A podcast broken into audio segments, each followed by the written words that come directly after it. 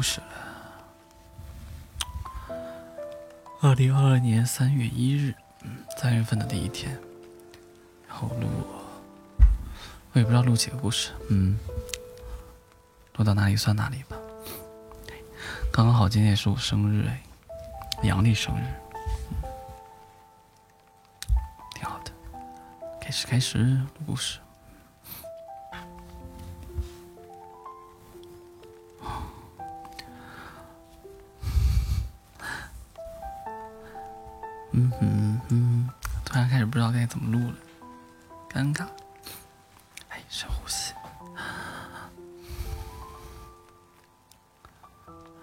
八九岁的时候，小姨问我，什么东西是钱买不到的？我当时深受港台电视剧的荼毒，认为金钱和爱情处于一种水火不容的对立关系，于是。不假思索的答：“爱情，爱情是钱买不到的。我向往的爱情是这样的：他正青春，我也年少。我们相识于夏花遍野，或是冬雪纷飞时。我约他逛街，请他吃麦当劳六十九美分一个的甜筒。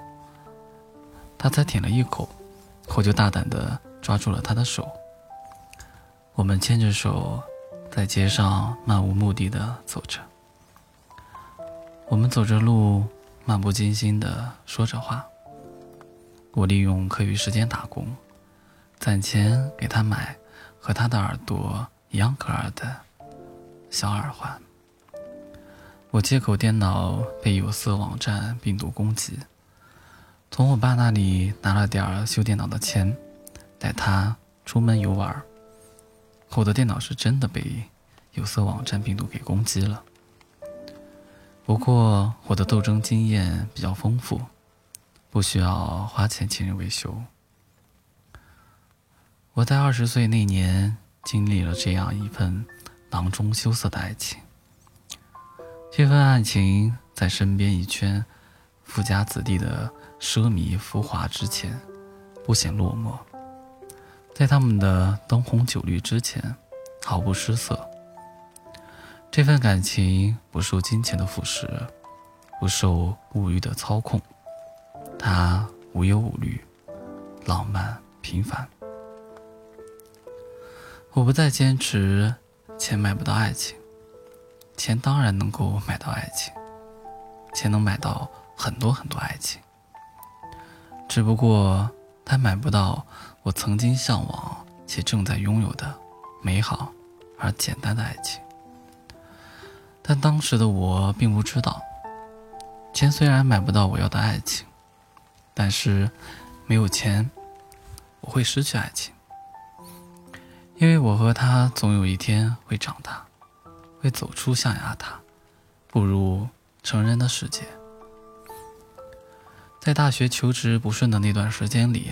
会一直消沉过，一半是为自身的前途焦虑，一半是为了我和他的将来焦虑。虽然我不认为赚钱养家里是男人专属的责任，但是我开口让他放弃国内衣食无忧的生活，留在我的身边，我就不能让他日夜为柴米油盐担忧。钱从爱情的对立面，悄然走到了爱情的阵地里。从爱情曾经的死敌，变成了他可靠的盟友。我狭隘的觉得，钱越多，我和他的爱情会越滋润。相对于大富大贵，我和他一贫如洗的概率更大些。时至今日。在和他相处的第十年，结婚的第四年，我依然有着求职时一样的焦虑。如果生活出了意外，我们变得身无分文，我们的爱情会有怎样的归宿呢？大概半年前，我们的小孩不小心磕到了头，我们带他去了医院的急诊。小孩子。完好无损，我们的钱包则损失了两千美元。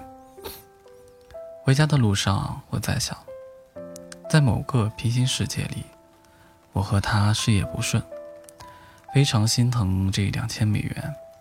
我和他是否会起争执？是否会互相埋怨？是否会无暇顾及夫妻之间的感情？是否还会怀念年少时和钱无关的爱情？非常矛盾的。在焦虑的同时，我对这份十年的爱情异常的乐观。它不因钱多而生，也不会因钱少而亡。我似乎又懂得了一些道理。就算当初没有找到好工作，没钱，我也不愿意放他离开。我愿意和他做一对贫贱夫妻，用心维护我们因缺钱而疲倦的爱情。可我想，当初的他，也愿意。嗯，第二个故事，有哪些小时候不明白，长大了才懂的事情呢？小时候不知道自信的重要性，不知道其实根本不用自卑。总被一些在外的东西捆绑住，一直在自卑。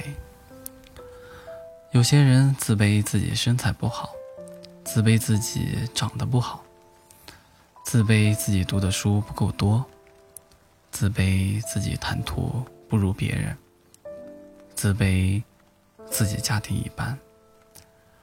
其实真的不用自卑，然后让自己消极。其实。自卑很容易就会被别人看出来。说话不习惯看别人的眼睛，走路时习惯低头，不会左顾右盼。说话时会有一些小动作，比如说碰碰鼻子、捏捏指尖。课堂回答问题不敢大声，而且还会颤抖，不会发表自己的想法。一直顺着别人，不会拒绝，等等等等，这只是我观察到的一点点。其实每个人都有他自己擅长的点，并不能做到面面俱到。王朔曾经说过：“人在里面吃饭、睡觉、谈笑、走动，如同置身舞台，视野相当开放。”内心却紧张，明白一时，随时受到外来目光的观看，一举一动都含了演戏的成分，生活场面不知不觉沾染了戏剧性，成就感、挫败感分外的强烈，很多事情都像是特意为不在场的第三者发生的。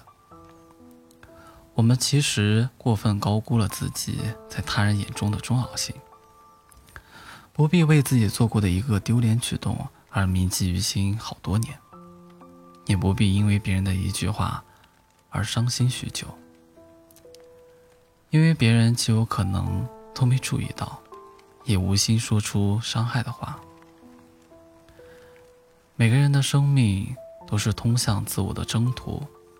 是对一条道路的尝试，是一条小径的悄然召唤。人们从来都无法以绝对的自我是相存在。每一个人都在努力变成绝对自我，有人迟钝，有人更洞明，但无一不是自己的方式。别人也没有那么好，你也没有那么差。自信起来的样子是最吸引人的。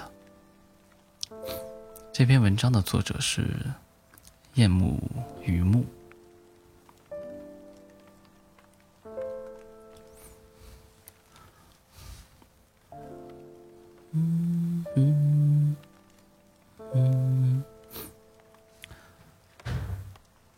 有时候觉得大人真的很无聊，他们脸上的笑容太少太少。为什么他们不看最新的动画片？那么好看，我觉得永远都不会腻。为什么他们的谈话内容如此的无趣？都不知道那些游戏卡、四驱车、火影的招数。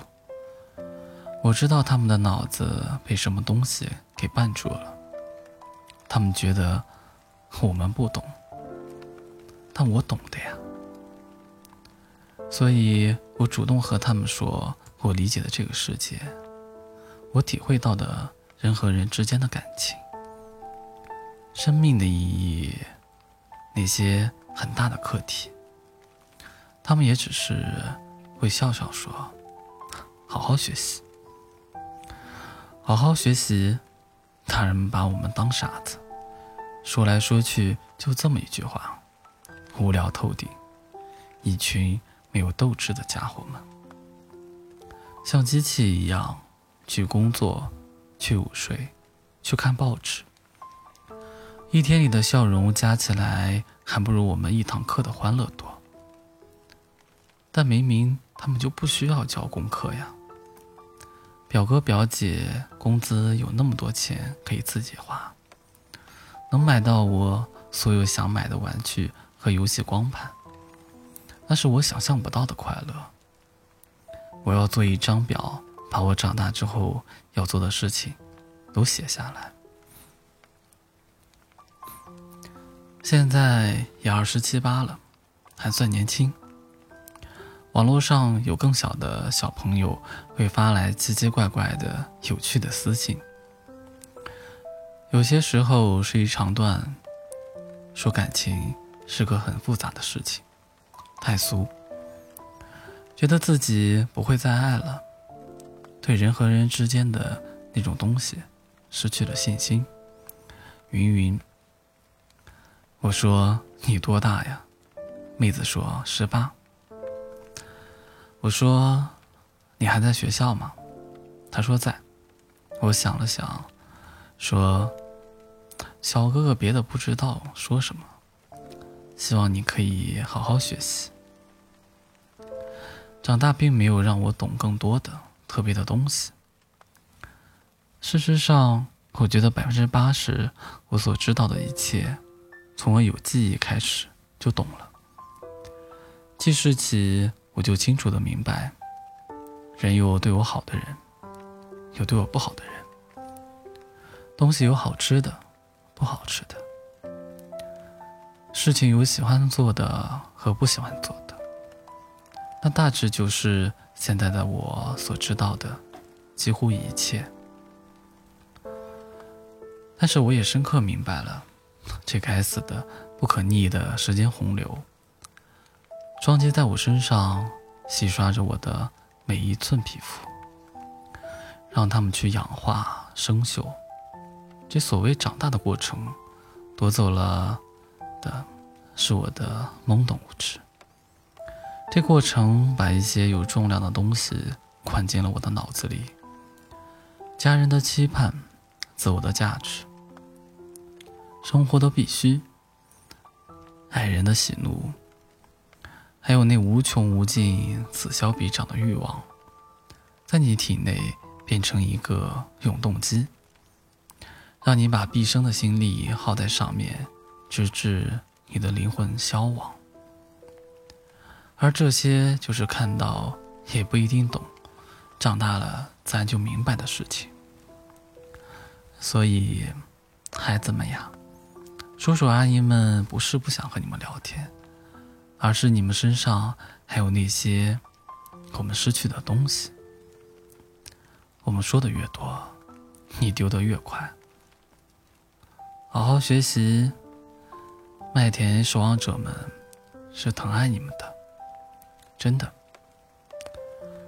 这篇文章的作者是纽约鸡汤君。嗯嗯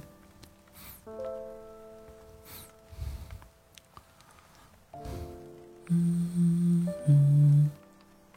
嗯。上大学时，我们宿舍有个从农村考来的妹子。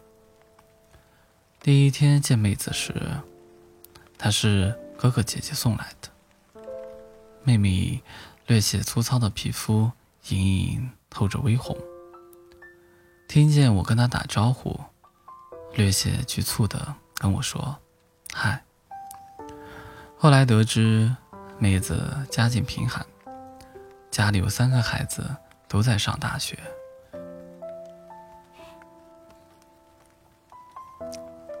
学费是靠助学贷款。妹子每个月的生活费只有一百多块钱，她开始不愿意和我们说，后来慢慢发现，她用的护肤品就是几块钱一袋的玉米净。洗发水看着也像是假的。我有好几次看到他在食堂吃着馒头，喝着食堂免费的汤，那种几乎就是清水加盐的汤。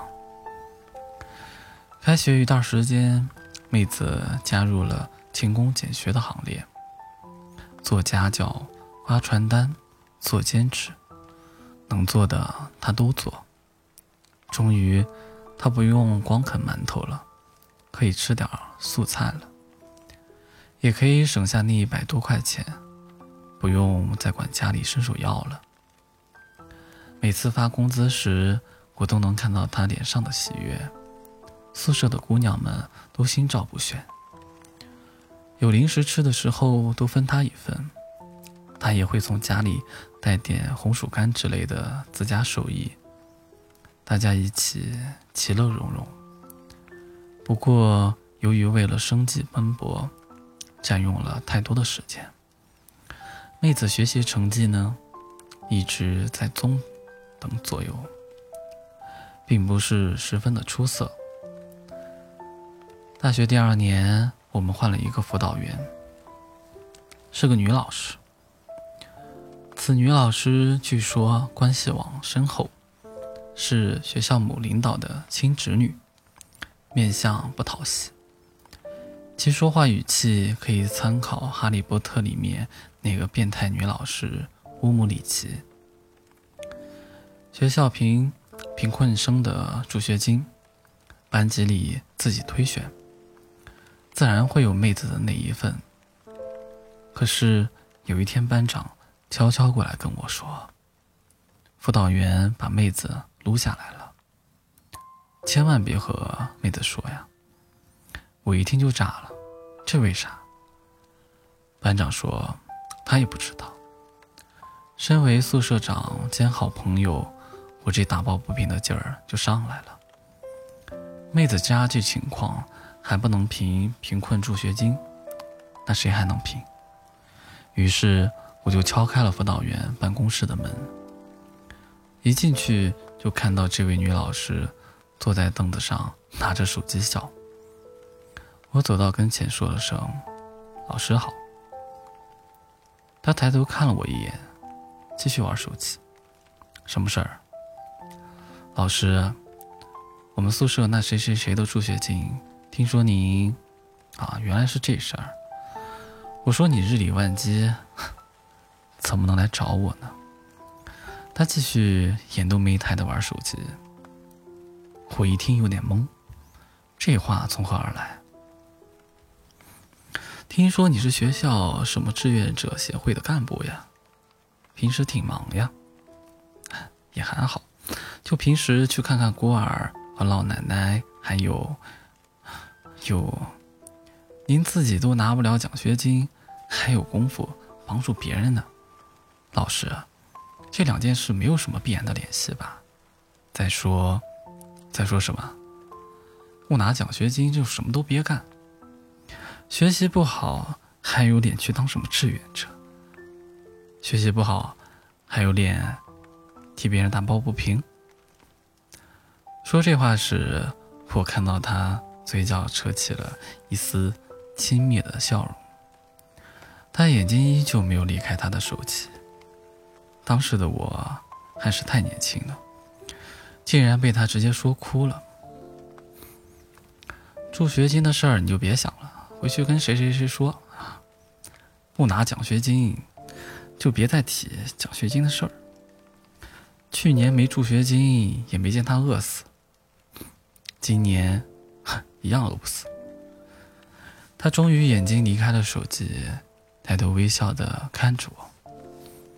我一直都没有告诉妹子这件事，不想让她本来已经不堪重负的心再添伤疤。现在她过得很好，考上了公务员，有一个爱她的老公，生活顺遂如意。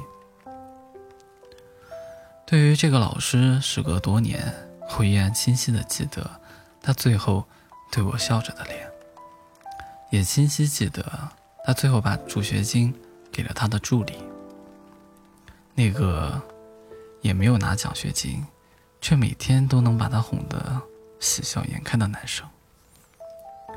等毕业以后，听学弟说起这个老师，都是一副恶心至极的表情。后来听说他还教了课，可是被学生测评给评下去了，又管了几年后勤，现在在学校里不受待见，过得也不算好。天道好轮回，苍天饶过谁呀？这个故事的作者是萨姆南。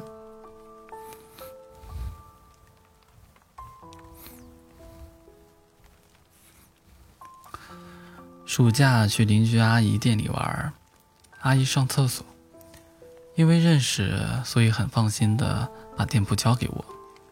进来一个内向的小朋友，他的妈妈跟在身后。小男生一句话不吭声的挑小饰品，挑了很久，看得出来是有点选择恐惧。他妈妈呀，一直不停的催促他。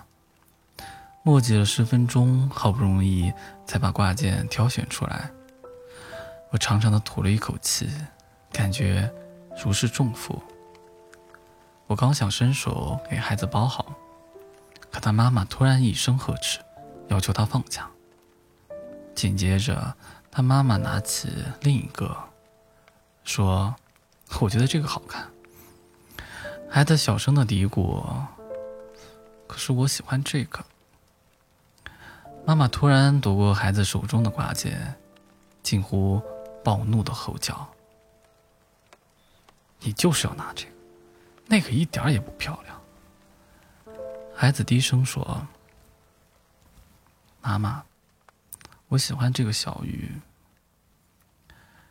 孩子妈妈瞬间情绪到了极点，跳起来叫，气急败坏的说：“滚！”自己买去吧。说完，转头就要离开。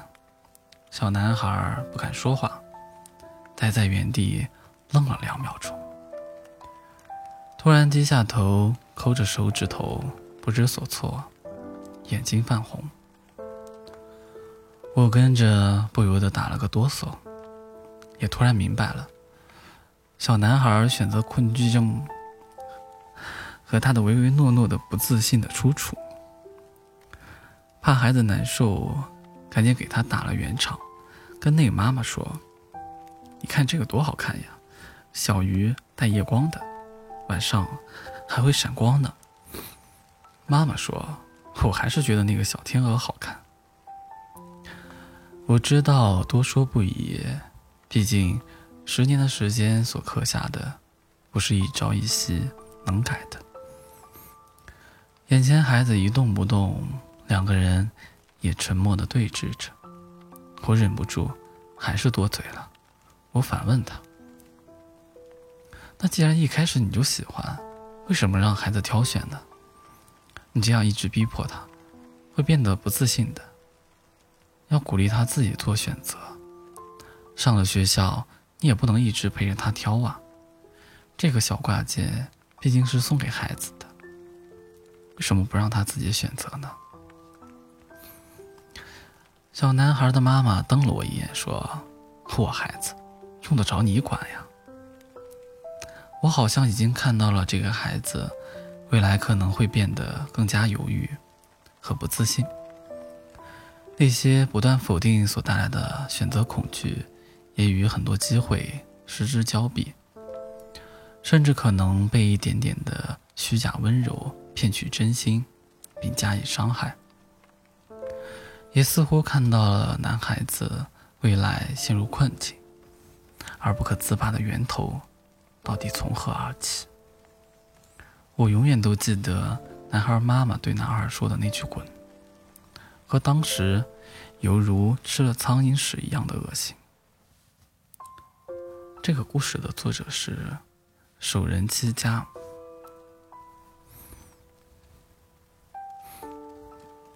嗯嗯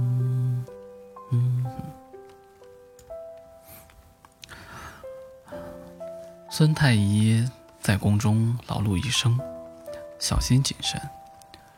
出宫时家当只有区区十万两黄金，却在告老还乡七日之内。就被人洗劫一空。孙太医养老之地是宿县新井庄，那庄院早在孙太医归乡之前，便已由最厉害的匠人布下机关，修成密室。待到孙太医入住，第一时间便把黄金藏入了密室之中。可饶是如此，他还是成了穷人。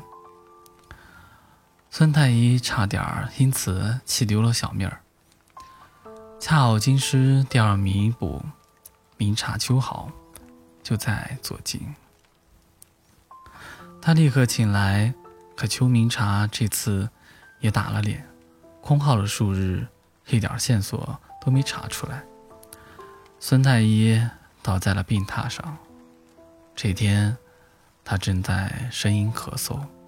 宿县县城求见，为他引荐了本县两名捕快，沈浩霞和慕容浪，也是死马当做活马医。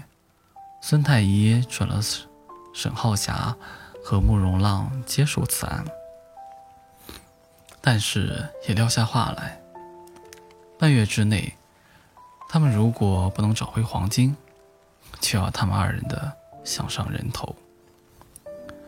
听到孙太医给出的期限之时，沈浩霞和慕容浪都变了脸色。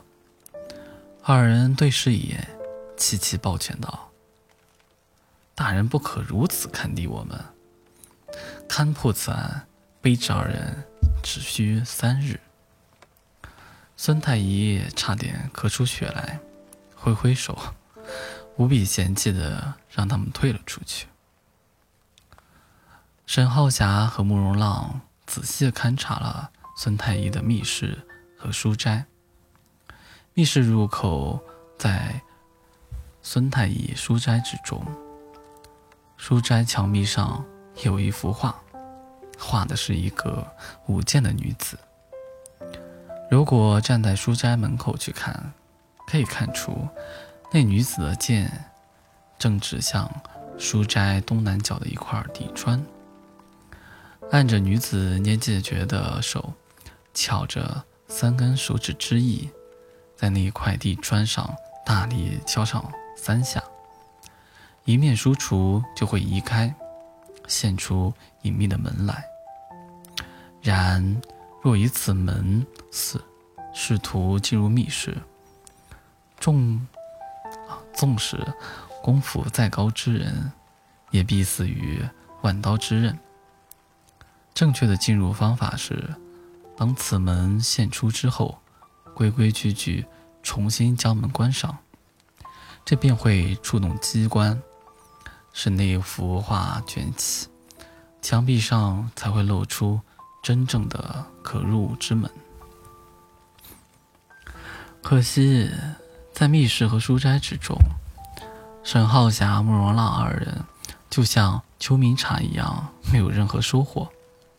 但他们却并不着急，悠哉悠哉地停止了这一天的调查，到闻香楼上对饮起来。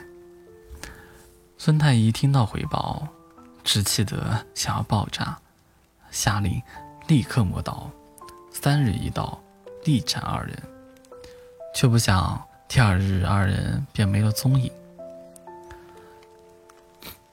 不见了沈慕容二人，孙太医的怒火自然发到了宿县县城的头上。宿县县城只能小心的赔罪，不断保证沈慕容二人绝技不是无力破案，为死而逃，保证他们一定会回来。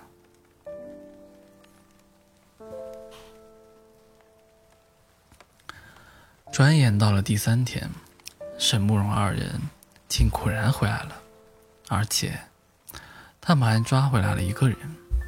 谁也没想到，被他们抓回来的赫然正是邱明茶。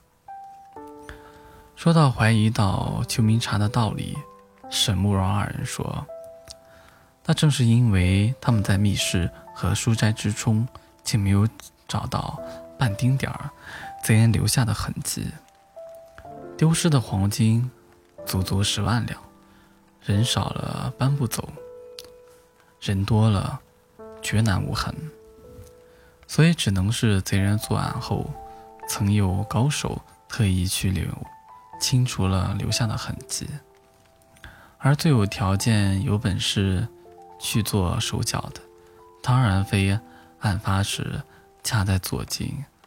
案发后又曾入密室细细勘察的邱明茶莫属。邱明茶功夫不弱，沈慕容二人竟能把他捉来，孙太医不由得对他们刮目相看。此际邱明茶已经被五花大绑，对沈慕容二人的指控，他并不否认。却坚决不肯地说出黄金的去向和同伙的名字。从秋明茶口中挖出他的同党这个人物，自然也落到了沈慕容二人身上。他们便押了秋明茶，关进了县衙的大牢。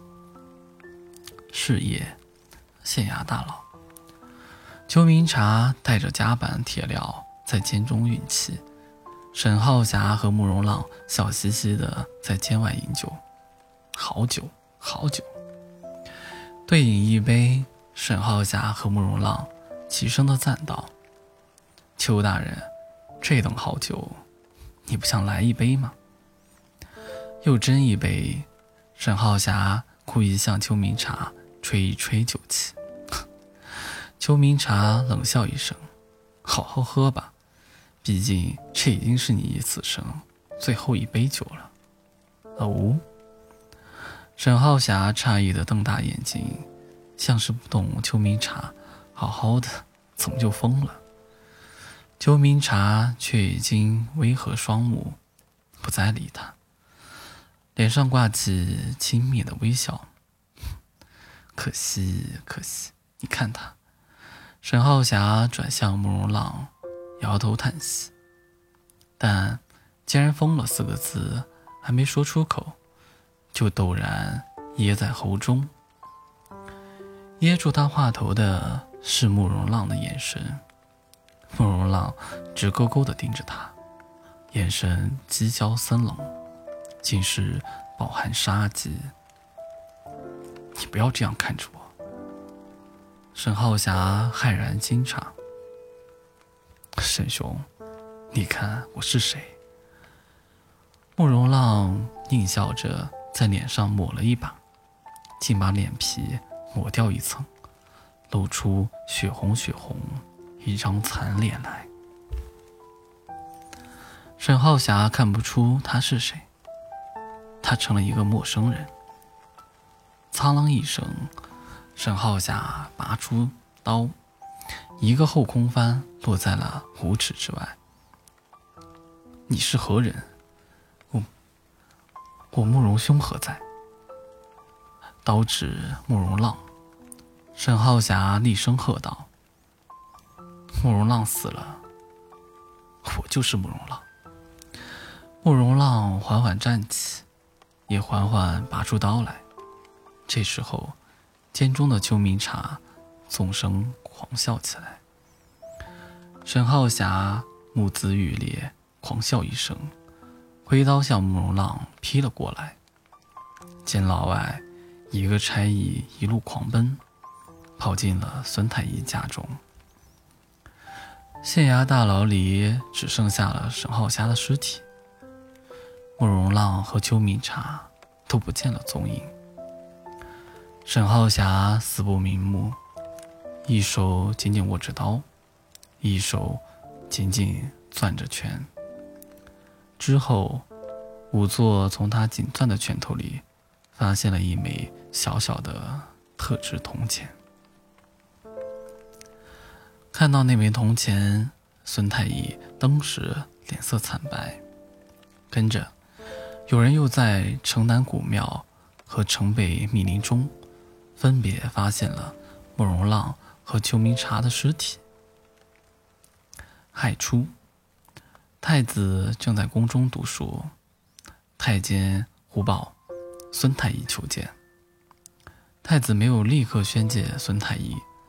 他先派人出宫去请了一个人，半个时辰后，才命传孙太医觐见。孙太医不是犒劳辞官，回乡享清福去了吗？为何深夜入宫来见本宫？孙太医斗篷披风，遮挡严实，与太子脱帽见礼时，太子看到他。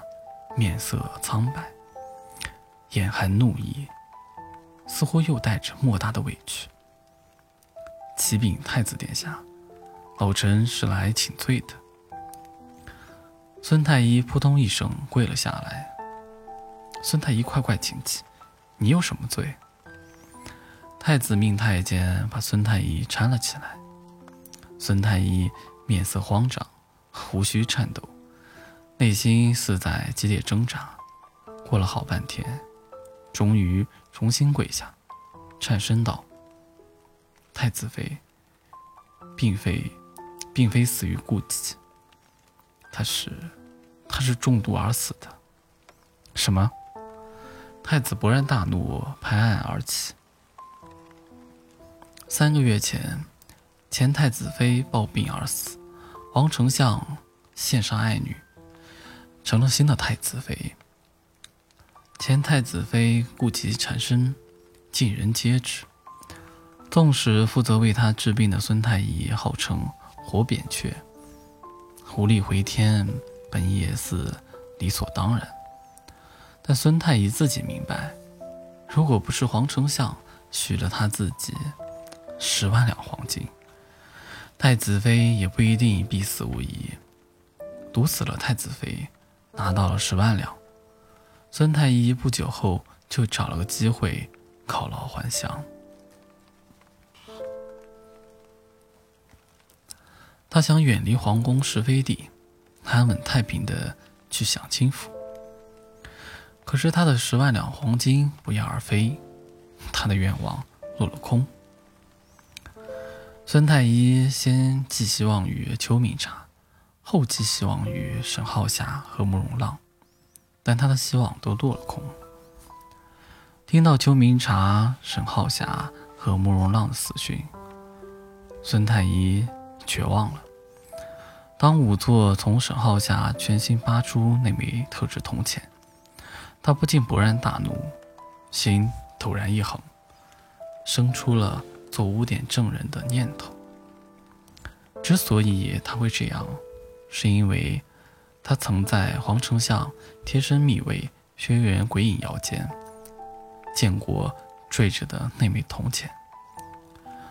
黄丞相许了自己十万两黄金，但黄丞相很肉疼，所以在自己告老还乡之后，又派邱明茶带人偷走了自己的黄金。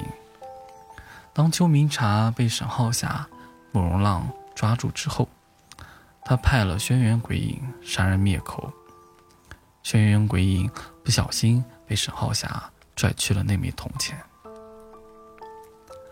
如果不是担心自己刚刚告老就被杀会引起别人怀疑，黄丞相偷走的恐怕就不是黄金，而是自己的命了。这是孙太医的心路历程。所以，既然你想让我棺材两空，我就和你鱼死网破。呆，孙超老贼，你竟然血口喷人，污蔑本官！孙太医交代了犯罪的事实，自认戴罪立功，磕头如捣蒜，求太子恕罪饶命。他当然没有说出十万两黄金之事，只说自己是被黄丞相所逼，告老之后良心不安，这才跑出来请罪解罚。他刚刚说完这些话，太子还没表态，忽听一声怒喝，黄丞相竟从屏风后面窜了出来。孙太医一阵狂抖，差点吓瘫。太子断不可听这老贼胡说八道。微臣绝对没有让他毒害太子妃。面对太子时，黄丞相也已是面色慌张。太子无边怒意隐在微笑之下，轻轻道：“丞相不必惊慌，孙太医没有证据，本宫不会信他胡言乱语的。”黄丞相略略安心，说。多谢太子殿下。太子补充道：“除非他有证据。”黄丞相双腿立时一软。孙太医有证据。他拿出了黄丞相写给他的书信。黄丞相自知已无可辩解，还好太子派他请，派人请他时，他心中提防，已经带上了贴身的卫。卫士轩辕鬼影，轩辕鬼影就在殿外。他知道，只要自己一声令下，再多人也拦不住轩辕鬼影刺死太子。顺便嫁祸本已告老还乡，却在深夜秘密进宫的孙太医。来人呐！太子遇刺了！王丞相喊出了暗号。轩辕鬼影闯进殿中，鬼影一闪，就到了太子身边。但他没能刺死太子，因为千钧一发之际，殿中又多了三个人影，三个都是高手，品字形把他困在了中间。第三个人，孙太医都认识，他们分别是邱敏茶、慕容浪和沈浩霞。他们竟然都没死。你们，你们戏好足！发现上了当，孙太医真的瘫在了地上。戏不足一点，怎么能骗过你这老贼？太子的目光冷若寒冰。太子深爱前太子妃，对她的死，他有怀疑。他怀疑给太子妃治病的孙太医。也怀疑太子妃刚死，就推荐了自己女儿补位的黄丞相。怀疑并不解决问题，解决问题需要证据，所以太子启用了邱明察。邱明察一路跟踪，发现告老还乡的孙太医竟然有了十万两黄金。这十万两黄金，自然就是。买通孙太医的资本，邱明察决定就从黄金入手，让孙太医主动说出买他的人。这个故事的名字叫做《大劫案》，作者是苏禅。嗯，先录这么多吧。啊，大概三月份。就更新这一次，嗯嗯，下一次录故事应该就是四月份的，有更新也不会太频繁的，溜，了溜了。